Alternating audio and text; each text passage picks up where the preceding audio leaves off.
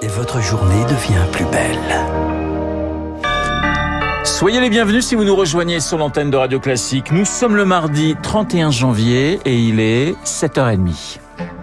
La matinale de Radio Classique avec Renaud Blanc. Et le journal essentiel présenté comme tous les matins par Charles Bonner. Bonjour Charles. Bonjour Renaud, bonjour à tous. À la une, le sort des femmes avec la réforme des retraites. C'est peut-être l'enjeu central. Seront-elles pénalisées ? Oui, un peu, répondait la semaine dernière le ministre Franck Riester. Sa première ministre, Elisabeth Borne, a beau tenter de convaincre que non, le mal est fait. Et dans le cortège, la question revient, source d'opposition, notamment des Rosy, ce collectif fondé par l'association Attac, reconnaissable par ses danses, ses chants et qui a accueilli Zoé Palier hier pour les répétitions. On y va, ça commence avec la main droite. En bleu de travail, les pommettes rougies par l'effort, une dizaine de femmes répètent une chorégraphie créée il y a 3 ans contre le précédent projet de réforme des retraites. Vas-y, arrête ton pipeau, t'es mauvais mot. Chris, 67 ans, dansait déjà en 2019. C'est toujours les mêmes bobards. Ils nous disent toujours que les femmes seront les grandes gagnantes. La retraite minimum, 1 200 €, machin, ça va concerner extrêmement peu de femmes parce qu'il faudrait avoir fait toute une carrière entière. Du coup, essaye les vestes et choisis celle qui te convient. Ouais, Véronique, elle, vient de rejoindre les Rosy, comme des dizaines de femmes l'ont fait ces dernières semaines, après avoir appris que leur carrière allait s'allonger davantage que celle des hommes. Je trouve que c'est sympa d'être dans un combat, mais avec de la joie. Comme elle, beaucoup des nouvelles recrues ne sont pas militantes, pointe la cofondatrice du collectif, Yuli Yamamoto. Elles viennent même nous le dire, elles viennent nous signifier, voilà, j'ai été indignée de ce qui est en train de nous tomber dessus. J'ai fait ma première manifestation, pour la première fois, j'ai osé faire grève. Elles se sentent vraiment flouées. Et l'angle féministe est vraiment le petit domino qui peut faire tomber la réforme. Un enjeu dont les syndicats veulent aussi se saisir. Ils réservent aux Rosy une place dans le cortège de tête dans la manifestation aujourd'hui. Des cortèges dans toute la France, 250 rassemblements environ, 11 000 policiers mobilisés, 4 000 rien qu'à Paris, plus d'1 million de personnes attendues. Et côté gouvernement, le ton est de plus en plus ferme. Pas question de reculer. Les deux mesures phares, l'âge de départ à 64 ans et la durée de cotisation, ça n'est pas négociable pour Elisabeth Borne, stratégie confirmée par Emmanuel Macron hier aux Pays-Bas. Cette réforme, elle est indispensable quand on se compare en Europe, et ce n'est pas depuis les Pays-Bas que je vais vous donner un commentaire sur ce que la Première ministre dit. Quand elle dit quelque chose, elle le dit avec des bonnes raisons et je la soutiens. Et le texte est pour le moment examiné en commission à l'Assemblée nationale depuis hier. 5300 amendements encore sur la table, sur les plus de 7000 déposés. La grève également dans les transports, pas plus de bouchons ce matin à 7h en France. Un niveau un peu plus élevé seulement en Île-de-France. Grève également dans les raffineries, les docks, les ports, de première baisse d'électricité ce matin et la moitié des enseignants de la maternelle au lycée ne font pas classe. Des manifestations, Charles, en pleine inflation. Elles s'observent dans les magasins, sur la facture d'électricité, à la pompe et à partir de mercredi dans les péages, plus 4,75% en moyenne. Vinci Autoroute annonce un blocage pour 70% des trajets de moins de 30 km. Bien, mais peut mieux faire, nous dit Philippe Nozière, le président de 40 millions d'automobilistes. C'est plutôt une bonne chose pour les trajets domicile-travail. Ça ne règle pas le problème d'une façon définitive. L'automobiliste, c'est de plus en plus une vache à lait. Il y a le péage, 4,75%. Il y a les carburants, on frôle les 2 €. C'est effectivement un risque important que l'on court en augmentant comme ça les péages de manière régulière. Et la conséquence de cette augmentation risque de faire transférer des véhicules sur les routes secondaires qui sont beaucoup plus accidentogènes que les autoroutes, ce qui n'est pas une bonne nouvelle, ça. Philippe Nozière, interrogé par Eric Mauban, et dans ce contexte d'inflation, la consommation des ménages recule d'1,3% en 2022. Le PIB au 4e trimestre recule également, moins 0,1.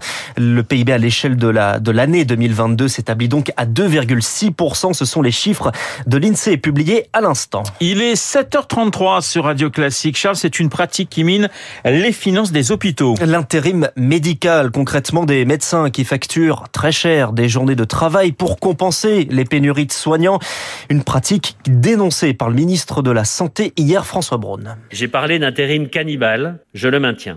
Nous appliquerons les textes de loi votés pour plafonner les montants des rémunérations des intérimaires et avancerons vers une interdiction pure et simple de cette pratique en début de carrière. Nous mettrons en œuvre à compter du lundi 3 avril l'encadrement des rémunérations. Et l'encadrement, c'est 1 170 € pour une garde de médecin de 24 heures. Et pendant ce deuxième acte de contestation, Emmanuel Macron choisit de se concentrer sur l'international. Il reçoit aujourd'hui le ministre de la Défense et le président du Parlement ukrainien.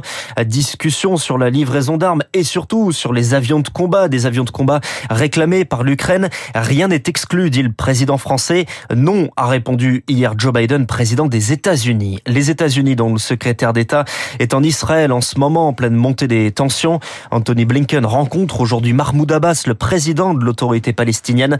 Le président israélien, quant à lui, Benjamin Netanyahu, sera à Paris. Il est reçu par Emmanuel Macron ce jeudi. Et le pape François, lui, entame une visite de 6 jours en Afrique. Il arrive cet après-midi en République démocratique du Congo avec un programme chargé, reçu par le président. Une veillée ce soir, une messe géante demain. Un voyage prévu l'an dernier, reporté pour des raisons de santé. Voyage crucial pour l'Église dans ce pays miné par les conflits politiques et militaires, selon François Mabille, spécialiste de la géopolitique du Vatican. L'épiscopat catholique constitue l'une des grandes forces morales dans le pays, qui à plusieurs reprises a joué un rôle politique. Il y a eu une opposition directe entre l'Église catholique et le régime de Mobutu. On a revu une opposition avec le régime Kabila. Il y a toutes les périodes un petit peu charnières de la vie politique congolaise, on a vu les évêques proposer leur médiation, voire prendre davantage encore de responsabilités. François Mabille, jouant par Marc Tédé. Charles, le musée d'Orsay accueille un nouveau chef-d'œuvre impressionniste. Il s'agit de la partie de bateau de Gustave Caillebotte, tableau du 19e siècle exposé à partir de ce matin, acquis par l'État grâce au mécénat d'LVMH, également propriétaire de Radio Classique. Chloé Juel, pour l'occasion, le musée d'Orsay lui a fait une très belle place. Juste à côté des régates à Argenteuil de Monet et à la place du bal du moulin de la Galette de Renoir, décalé un peu plus loin. La partie de bateau sera le 12e Caillebotte exposé au musée d'Orsay. Il y a quelques semaines, cette œuvre était encore accrochée au mur d'un particulier, un des descendants du frère du peintre. Janvier 2020, le tableau est classé trésor national. Cela veut dire que l'État bloque le certificat d'exportation de l'œuvre avec ce délai, 30 mois pour trouver un mécène, et cette somme, 43 millions d'euros, à montant record, toute catégorie des 171 trésors nationaux sauvés depuis 30 ans. Partie de bateau reste donc en France et pas seulement à Paris, en région aussi. La toile va voyager pour être présentée dans une vingtaine de musées, à commencer par les Beaux-Arts de Lyon, et le tableau sera bien sûr exposé à l'occasion des 150 ans de l'impressionnisme pour une grande rétrospective Caillebotte. Ce sera à l'automne 2024 au musée d'Orsay. Et la partie de bateau au musée d'Orsay, on peut le voir donc dès ce matin à l'étage des impressionnistes. Et puis on termine en changeant totalement de sujet. On termine avec Noël Legrette, épinglé pour son comportement vis-à-vis des femmes. Un comportement qualifié au minimum de sexiste. C'est l'une des conclusions de l'audit commandé par le ministère des Sports sur le président de la Fédération Française de Football, en rentrée depuis le début du mois. Plus globalement, le fonctionnement de l'ensemble de la fédération est critiqué, notamment pour son manque d'opposition. Le journal de 7h30 présenté par Charles Bonner. Merci Charles, on vous retrouve à 8h30 pour un prochain point d'actualité. Je vous rappelle que l'invité de Guillaume Durant à 8h15 sera Jérôme Jaffré, directeur du Centre d'études et de connaissances sur l'opinion publique. Mais dans un instant, nous allons nous intéresser aux Français, leur attitude et leur comportement face au cancer. On en parle avec Jérôme Foucault de l'Institut national du cancer et de son nouveau baromètre. Il est 7h38 sur Radio Classique.